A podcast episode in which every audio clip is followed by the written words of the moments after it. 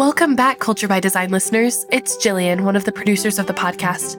This week, our hosts, Tim and Junior, are talking about the limitations of a traditional four competency emotional intelligence model. Why?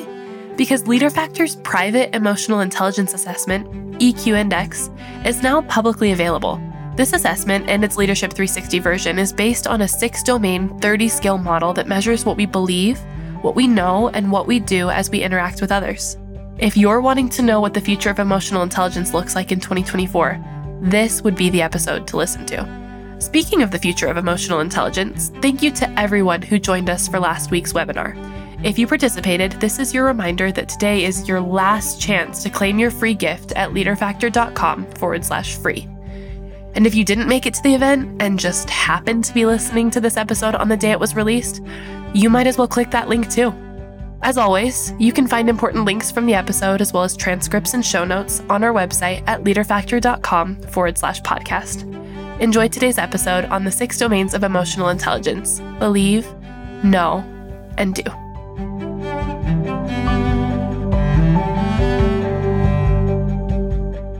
Welcome back, everyone, to Culture by Design. I'm Junior, here with my co host, Dr. Tim Clark. And today we'll be discussing the order of the EQ index model and why that order is important. Is it no, believe, do, do, no, believe, believe, do, no? Have you ever thought about that? You probably should. It's important. We're going to talk through it today. Tim, how you doing? Doing great, but I just can't help but think that the topic may sound kind of boring at first. I know. I'm trying to like breathe some energy into it on the front end. Yeah, the order of the domains in the EQ index model, how we sounds conceptualize dry. emotional intelligence. Oh, wow, that sounds exciting. Yeah. Not, so don't, but don't click away. I think don't it's actually it. going to be uh, a little bit of a a sleeper episode. I think people are going to find it a lot more relevant than you might at first anticipate. So hang with us. I agree. Stick around. We published our EQ series not too long ago, if you remember that, and we hinted at an assessment that we would be releasing to the public. Well, it's now live. You may have joined us at the launch webinar in recent days. If you did, thank you very much. We had a great turnout, very global, and the response was overwhelmingly positive, in part because we presented a pretty cool offer. In the webinar, we gave everyone a special opportunity everyone on the webinar was able to take EQ Index free. Absolutely free. The entire assessment, all of the training that goes along with it, all of the action planning for free. And we want to offer our podcast listeners the same thing. We appreciate you. So if you're listening to this, we invite you to take the newly released EQ Index. We'll go ahead and put the instructions in the show notes. We do appreciate your listenership very much, very much. And we hope that you will find this assessment and the training that accompanies it very valuable. Tim, I, I think that's a pretty good offer. What do you think? Well, I think we need to clarify it's not an abbreviated version, it's not right. some kind of watered down version. It is the official version of the assessment that, that we're offering. So that's a pretty good offer. I think it's pretty good. So take some time today, tomorrow, the next day, take it. Would be interested in your feedback. So today we'll be spending a little bit of time on why the EQ index model, the model we use in the assessment, is laid out the way that it is. And the order of the domains, we call them, is intentional.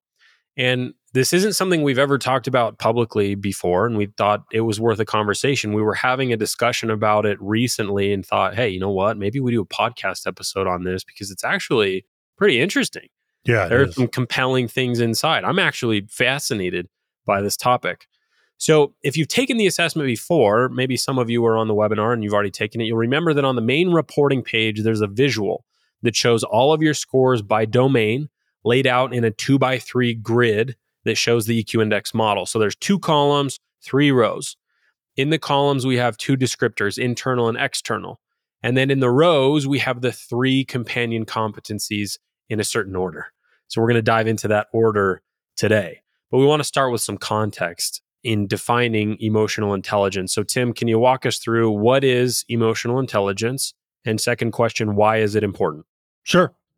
We define it in a very simple way. the ability to interact effectively with other humans. Now, there are, of course, many other definitions that are long and academic and clinical, but they don't really provide any more clarity. The essence of the concept is that we're trying to become more effective as we interact with other people. And as humans, we are biologically, emotionally, socially, spiritually, we are wired to connect. We're relational creatures, we're social creatures, we are emotional creatures. So the way that we interact, the effectiveness with which we interact with each other is very important. That's the essence of emotional intelligence. Another way to put it is to say that emotional intelligence is your delivery system.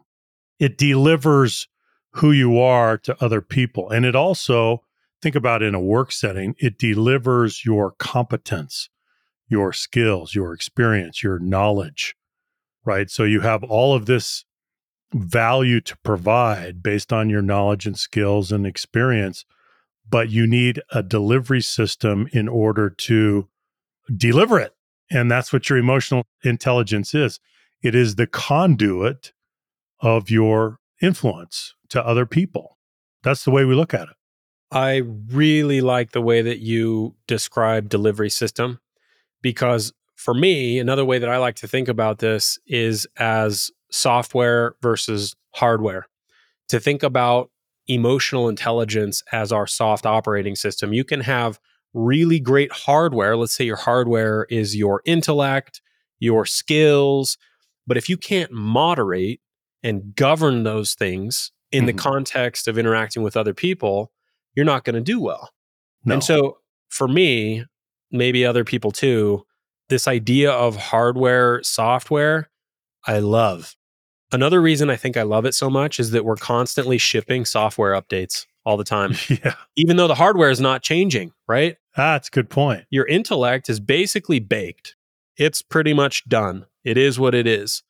But the effectiveness in which you utilize that hard skill, that hard intellect, will depend upon your software in the way that it interacts with other things as it relates to you and as it relates to other people. So I really like that description. Yeah. Well, the premise of emotional intelligence and why we spend time on it and why we think it matters. The premise is that, well, put it this way if you put a bunch of geniuses together in a room and say, you are now a team, what's going to happen? Best team ever. Are they going to innovate? Are they going to produce amazing things? Are they going to make breakthroughs? Are they going to solve difficult problems? We don't know. They won't necessarily. Well, they, they might perform, but they might not perform, right, Junior? Is that true? Yeah, they often won't. And I think they might predictably not perform uh-huh.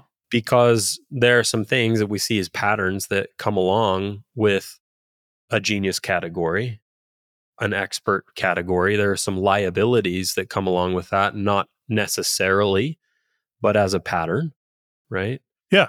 And so maybe the hardware is really good, but the software is underdeveloped. Right. And we have a hard time. Yeah. So, as an individual, when the individual is the unit of performance, that's great. And you may be a genius by yourself. But once you come together with other people and you have a team, and the team becomes the unit of performance, then the team is only as good as the members are able to work together because they need to link brains, they need to work together. Their performance as a team becomes a function of their neuroplasticity as a unit. That's why emotional intelligence is so important. And another consideration is the fact that it's not binary. There's a spectrum of interpersonal competence. There's a spectrum of EQ. You can be really good, you can be really bad, and you can be somewhere in the middle. And this is relevant, probably obviously, not just for professional settings, but for life generally. Anywhere there's more than one human, there's a need for emotional intelligence. And we've spoken previously about the fact that EQ conceptually was traditionally considered a four competency model. that considered two domains awareness and behavior. So, Tim, walk us through that traditional model. Sure. Right. So, let's review that traditional model. The first distinction is the understanding that within emotional intelligence, there's an inner sphere and an outer sphere. So, if we say this a different way, there's a personal sphere and there's a social sphere. What's going on inside of you, and then what's going on outside of you. Those two spheres together constitute emotional intelligence. Now, the traditional model begins with the domain of awareness.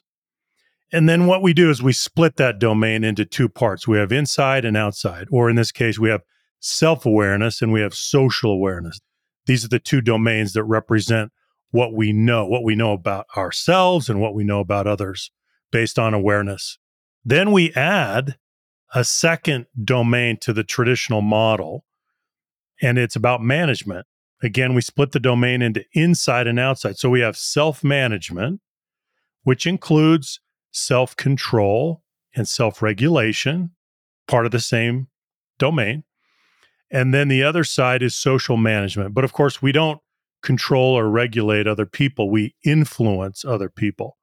Both of these domains, self and social management, represent our behavior or what we do. So the let me just summarize. So the awareness domains are about what we perceive and know. The management domains are about our behavior, our actions, what we do. So again, we have these four traditional domains of emotional intelligence self and social awareness, as well as self and social management, what we know about ourselves and others, and then how we manage ourselves and influence others. That model has been the primary model all around the world for more than 30 years, Junior. 30 years, more than 30 years. It's been around. Well, and we know EQ is an assessment heavy niche, right? Very assessment heavy. When you think about emotional intelligence, you often think about assessment. And so the assessments that have been on the market for those 30 years have been based on that model awareness and management. That model is broken, that model is deficient. Why? Because it doesn't consider motivation and intent. So here's a simple question that I would pose to everyone listening How important do you think motivation and intent are as it relates to interacting with other people? Important, not important, irrelevant, necessary. Chances are you'd all say very important, crucial. So, how in the world does a conceptual model attempting to explain human interaction not consider motivation or intent? To me, that's that's crazy. It's beyond me. I don't understand. I was just going to say that we missed something, and it's not small. We it's missed a big gap in the conceptual model. So there's a big gap in the conceptual model. We missed something. So EQ Index introduces the regard competencies to solve this problem self and social regard, what you believe about yourself, what you believe about others.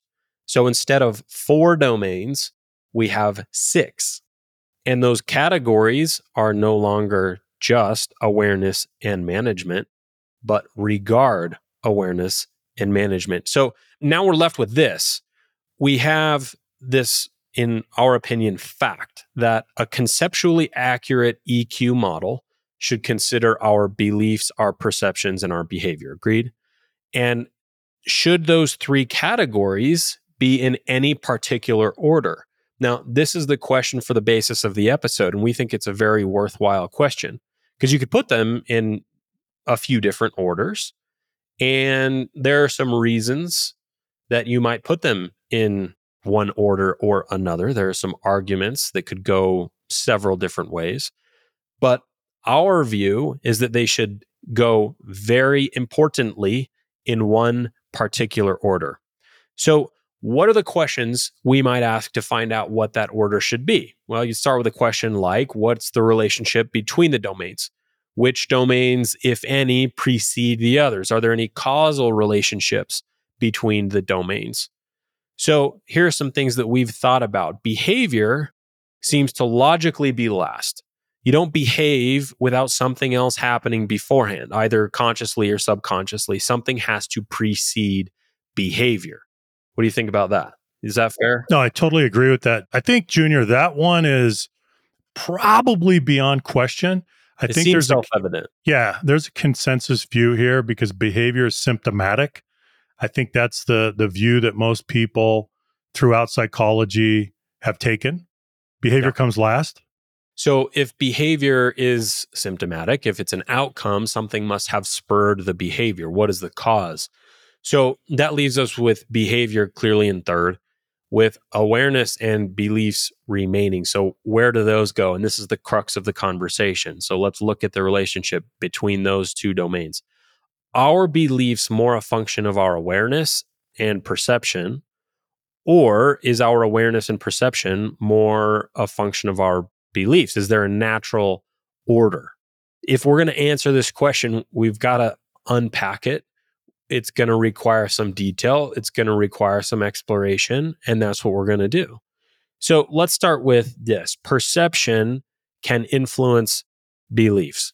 I don't think anyone's going to argue with this. New experiences, new sensory input, it can challenge our existing beliefs and it can lead us to revise those beliefs. If you always believed the earth was flat, but then you saw evidence of its curvature during a space flight, your perception would probably change and your belief might adapt accordingly. Yeah. And there are a lot of examples of this, but the important question how many times have you seen someone double down on something illogical when there was plenty of evidence to the contrary? You ever seen this? Yeah, good point, Junior. Good point. Well, have you ever seen this? Yes, all the time. In coaching, in leadership? in life all the time. All the time. Yeah. All the time. And this is where that question becomes really interesting. And now we go the other way beliefs versus perception. Beliefs can influence perception. Our existing beliefs act like lenses through which we interpret the world. And we tend to pay more attention to information that confirms our beliefs and we tend to filter out or we discount information that contradicts those beliefs. But this has some risk, doesn't it? It does. But I think that the way that you've laid this out, Junior, is very persuasive. So you've made the case that, well, the perception can influence beliefs, and clearly it can. Of course. And you gave a, a really good example. But the question is which way does the cause and effect arrow go most of the time? And I think it's pretty clear that beliefs influence perceptions more often than perceptions influence beliefs. That's the causal arrow moving in that direction more often that way. Well, and one of the caveats to this is we're trying to approach this from a practical perspective. And we understand in a literal sense that awareness information precedes this in the sense that one day you know nothing and one day you know some things. And you're not going to behave or believe until you have some of that information. But we're assuming you're an adult. You've gone through some of that preceding awareness. And now we're left with how do we engage with the world? So, with our beliefs affecting our awareness, this presents risk. It can lead to confirmation bias, hmm. where we unknowingly seek out or unwittingly seek out evidence that supports our existing views. So, selective attention is a topic that I have found to be completely riveting. So, if you want to go do some outside reading, we will link quite a few resources in the show notes this episode because our topic today covers a lot of ground and we've pulled from a lot of different places. But the idea of selective attention is that we naturally focus on information that aligns with our beliefs and we filter out or we downplay things that contradict them. So this is driven by a combination of brain activity and cognitive processes. So, a very simple example imagine you're walking down the street and there's a lot going on. There's cars, there's street lights, there's birds in the sky, a whole bunch of noise. You can't possibly pay attention to everything. So, your brain filters out most of what's going on. Filters out most of the information. This is selective attention. But now the belief part becomes really interesting because that filter mechanism is informed by what we deem as important. So, mm-hmm. what determines what's important? Our beliefs determine what's important. So, pretty early on in this process, we can see that our beliefs are affecting the filter by which we actually, in an almost literal sense, perceive. Mm-hmm. In an almost biological sense, perceive. Junior, I'll add to that. So, we're talking about the causal relationship between beliefs and perception. We stipulate to the fact that it does go in both directions. There's reciprocal causation, but there's more causation running from beliefs to perception. Now, is that just our conclusion? No. We're calling on a lot of research from cognitive and social psychology. And we'll get into this a little bit. The point is that we refract reality through the prism of our beliefs. That means we interpret things based on what we already believe. We have a moral and normative infrastructure that we use for sense making. In social psychology, for example, we call this social cognition which is about how we come to believe what we do, and then how beliefs and new information and facts interact. Sometimes we become immune to new facts. Think about this. Sometimes we reject new facts, we twist them, or maybe we partially believe them. The novelist Anais Nin said, We don't see things as they are, we see them as we are. Now, there's a famous book, Junior, that came out. Oh man, it's been over 50 years ago. It's called The Nature of Prejudice. And it was written by a Harvard psychologist uh, called Gordon Allport.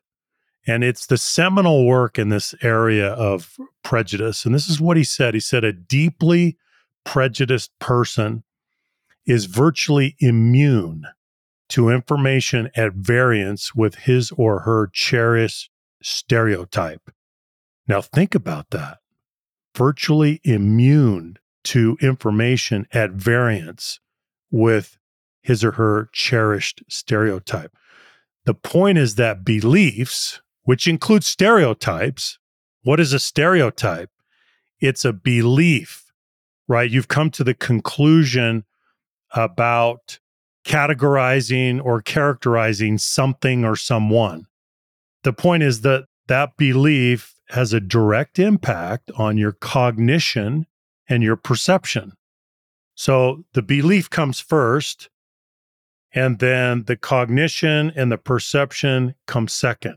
That's the causal sequence. Isn't that amazing? It is. And it's interesting to me the way that they dance together these domains. So if you were to say, here is a deeply prejudiced person based on the quote and based on the research what's going to be my approach is my approach going to be this deluge of information to this person to just present the facts yeah no you'll overwhelm them with evidence right yeah right and then they'll start to see it clearly finally horribly wrong. I mean, how many times has that gone well for you? Yeah. Right? How many times has it gone well for me?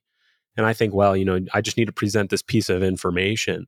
Mm-hmm. But I love the words virtually immune, mm-hmm. virtually immune to information at variance with his or her cherished stereotype.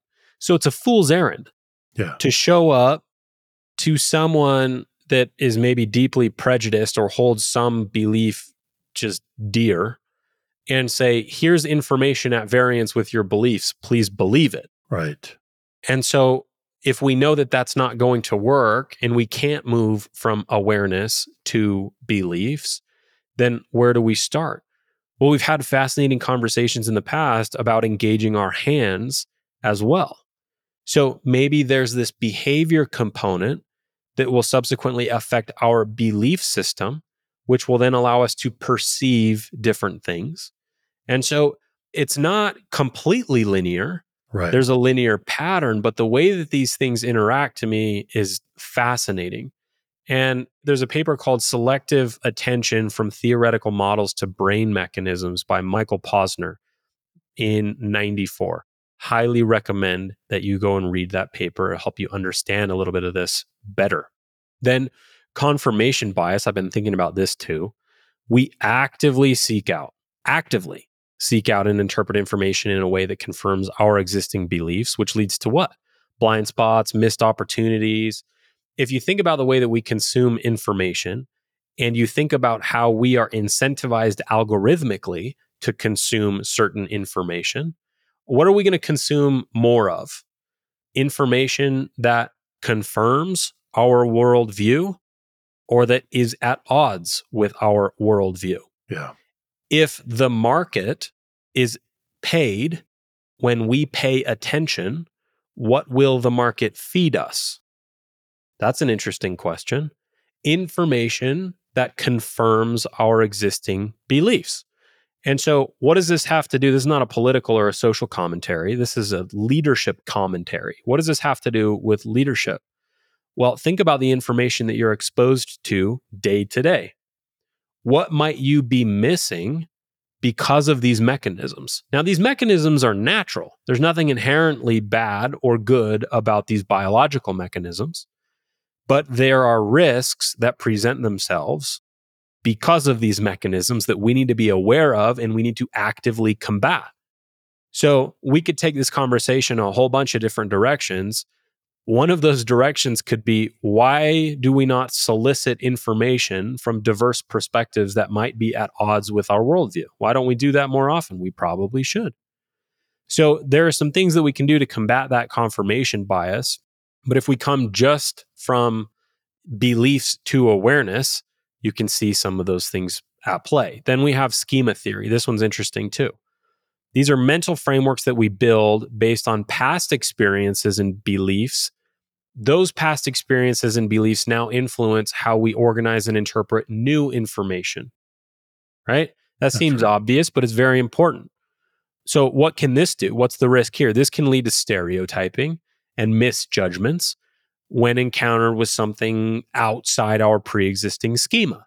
So, okay, not compatible with the schema. Well, it's going to fit into this box over here, and we're going to disregard it, or we're going to misjudge it, or we're going to stereotype, right? And that mechanism by which we're making sense of the world is natural, but it can be risky. Well, Junior, it makes me think that we become our own echo chamber. Yeah. If we keep doing this. Yep. We develop our own group think within ourselves. And then we can see, and then that perpetuates and is reinforced if we find affinity with people who are like us or agree with us and that's kind of our exclusive pattern in the way that we interact with others. Think about the liability associated with that. We're just not bringing in new information. We are disregarding information, views, opinions, attitudes, perceptions that disagree with with our, our firmly entrenched views about things. That becomes so dangerous. It makes me think, Junior, if you go back to the five key personality attributes, openness is one of those. Being open minded and how our patterns over time will reinforce closed mindedness or open mindedness based on what we're doing, who we're speaking with, what we expose ourselves to, what sources of information we consult. All of those things have a direct and a cumulative impact on our overall openness. Well, I like that you said cumulative impact because that comes from some of this schema theory that the farther we are down the road, the more experience we've had, the more entrenched these schema become. Yeah. And it becomes pretty difficult to break out of those. And so, in order to break out of those, often it requires a, a lot of energy, a lot of energy and a lot of awareness, which is another interesting play because it requires awareness for us to see that our beliefs may not be what they might be to be more useful to us and to other people. Here's another one priming. This is subconscious exposure to concepts or ideas that can then subtly influence our perception of subsequent information, making it more likely to align with the prime, whatever we were exposed to first. And so it's slightly different from schema theory in that this can be very subtle. So if you think about the environment around you, the people around you, all of that influences the way that we will perceive subsequent information. So the socialization that we go through when we're young affects the future. The first job we ever have and the patterns that we see when we get there affect the future. So all of these things around us are priming us for future interactions so that we can more quickly deal with them, mm-hmm. right? It's a cognitive shortcut in some yeah. sense. But then how do these things play out? Confirmation bias, schema theory, and priming. Well, social perception. Maybe we judge people based on stereotypes associated with their race or their gender, their socioeconomic background, even if those stereotypes are inaccurate. We see that all the time. Political bias. Individuals on opposite sides of the political spectrum can interpret the same news event in vastly different ways. We see that every single day, don't we? It's unbelievable. It's everywhere around us. Yeah. Like, are we talking about the same thing? Yeah. And the bias seems to become exacerbated, and people seem to polarize even more and go to extreme positions and then attack each other with even more acrimony. Hmm. It, we're seeing that. So you can see exactly what's happening instead of, no, let's try to understand each other and let's show kindness and respect for each other. So let's come together. Instead of doing that, they're growing further apart. We see that. Yeah. And lastly, self fulfilling prophecies, I think, is an interesting one. Our beliefs about ourselves can influence our behavior and what we do. If you believe that you're bad at math, you might perform poorly on a math test and reinforce the negative belief and then you're worse at math and then you perform worse and so on and so forth. And now we've fulfilled this prophecy that we made about ourselves. Hmm. so all of these things point to the idea or maybe the fact that our beliefs influence our awareness and our beliefs influence our behavior. So what is farthest upstream? Now, we can go on and on about the nuance, but practically speaking, to me, it seems very clear that our beliefs, if they affect our perception so much, which we know they do, it would have to precede awareness. So, right. first we have beliefs, then we have awareness, and then we have behavior. How confident are you that that's the right order? Or what other things might we think about? Junior, here's the way that I would summarize it. And for all listeners, this matters so much and it will come to life for you when you take EQ Index, which we're inviting you to do at no charge for this episode. It will come to life for you because what we're talking about is what we might call so there's all kinds of reciprocating influence and causation going on in every direction among beliefs and perceptions and behavior. But what we're saying is that this is the dominant linear causal pathway. Now that's that's a mouthful. Let me say that again. It's the dominant linear causal pathway. This is the way that most of the cause and effect traffic runs. This is the way that those streetlights run. That's what we're saying. Now, is it the only way? Doesn't influence come back? Yes, it does. We acknowledge that.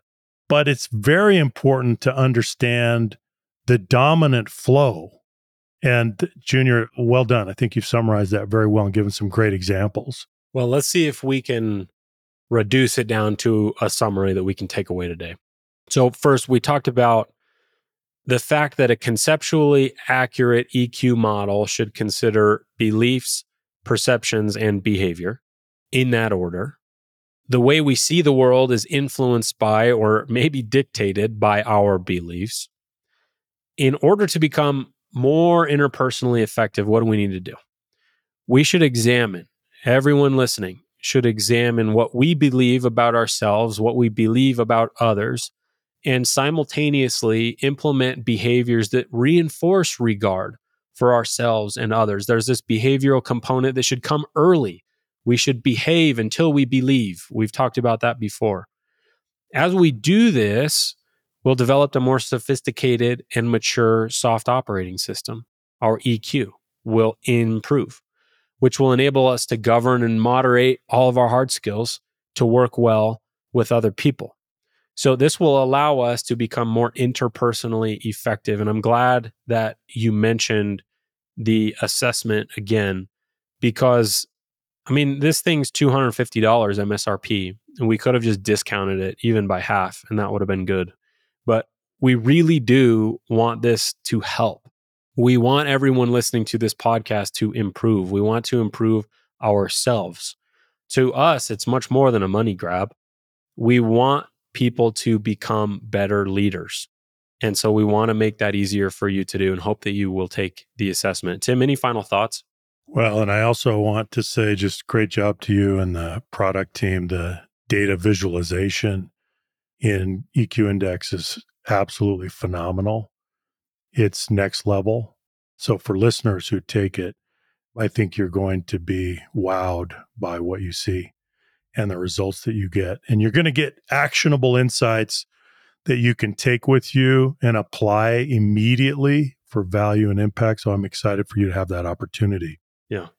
Well, Tim, thanks for the conversation today. And to everyone listening, thank you for your time, your attention. We appreciate your listenership very much.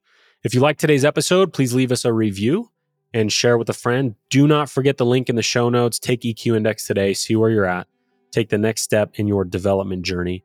And don't miss some of the resources that we link down there in the show notes, some of these papers and some of these books from which we pulled some ideas for today's conversation. So, with that, we will say goodbye and we'll see you next episode. Take care.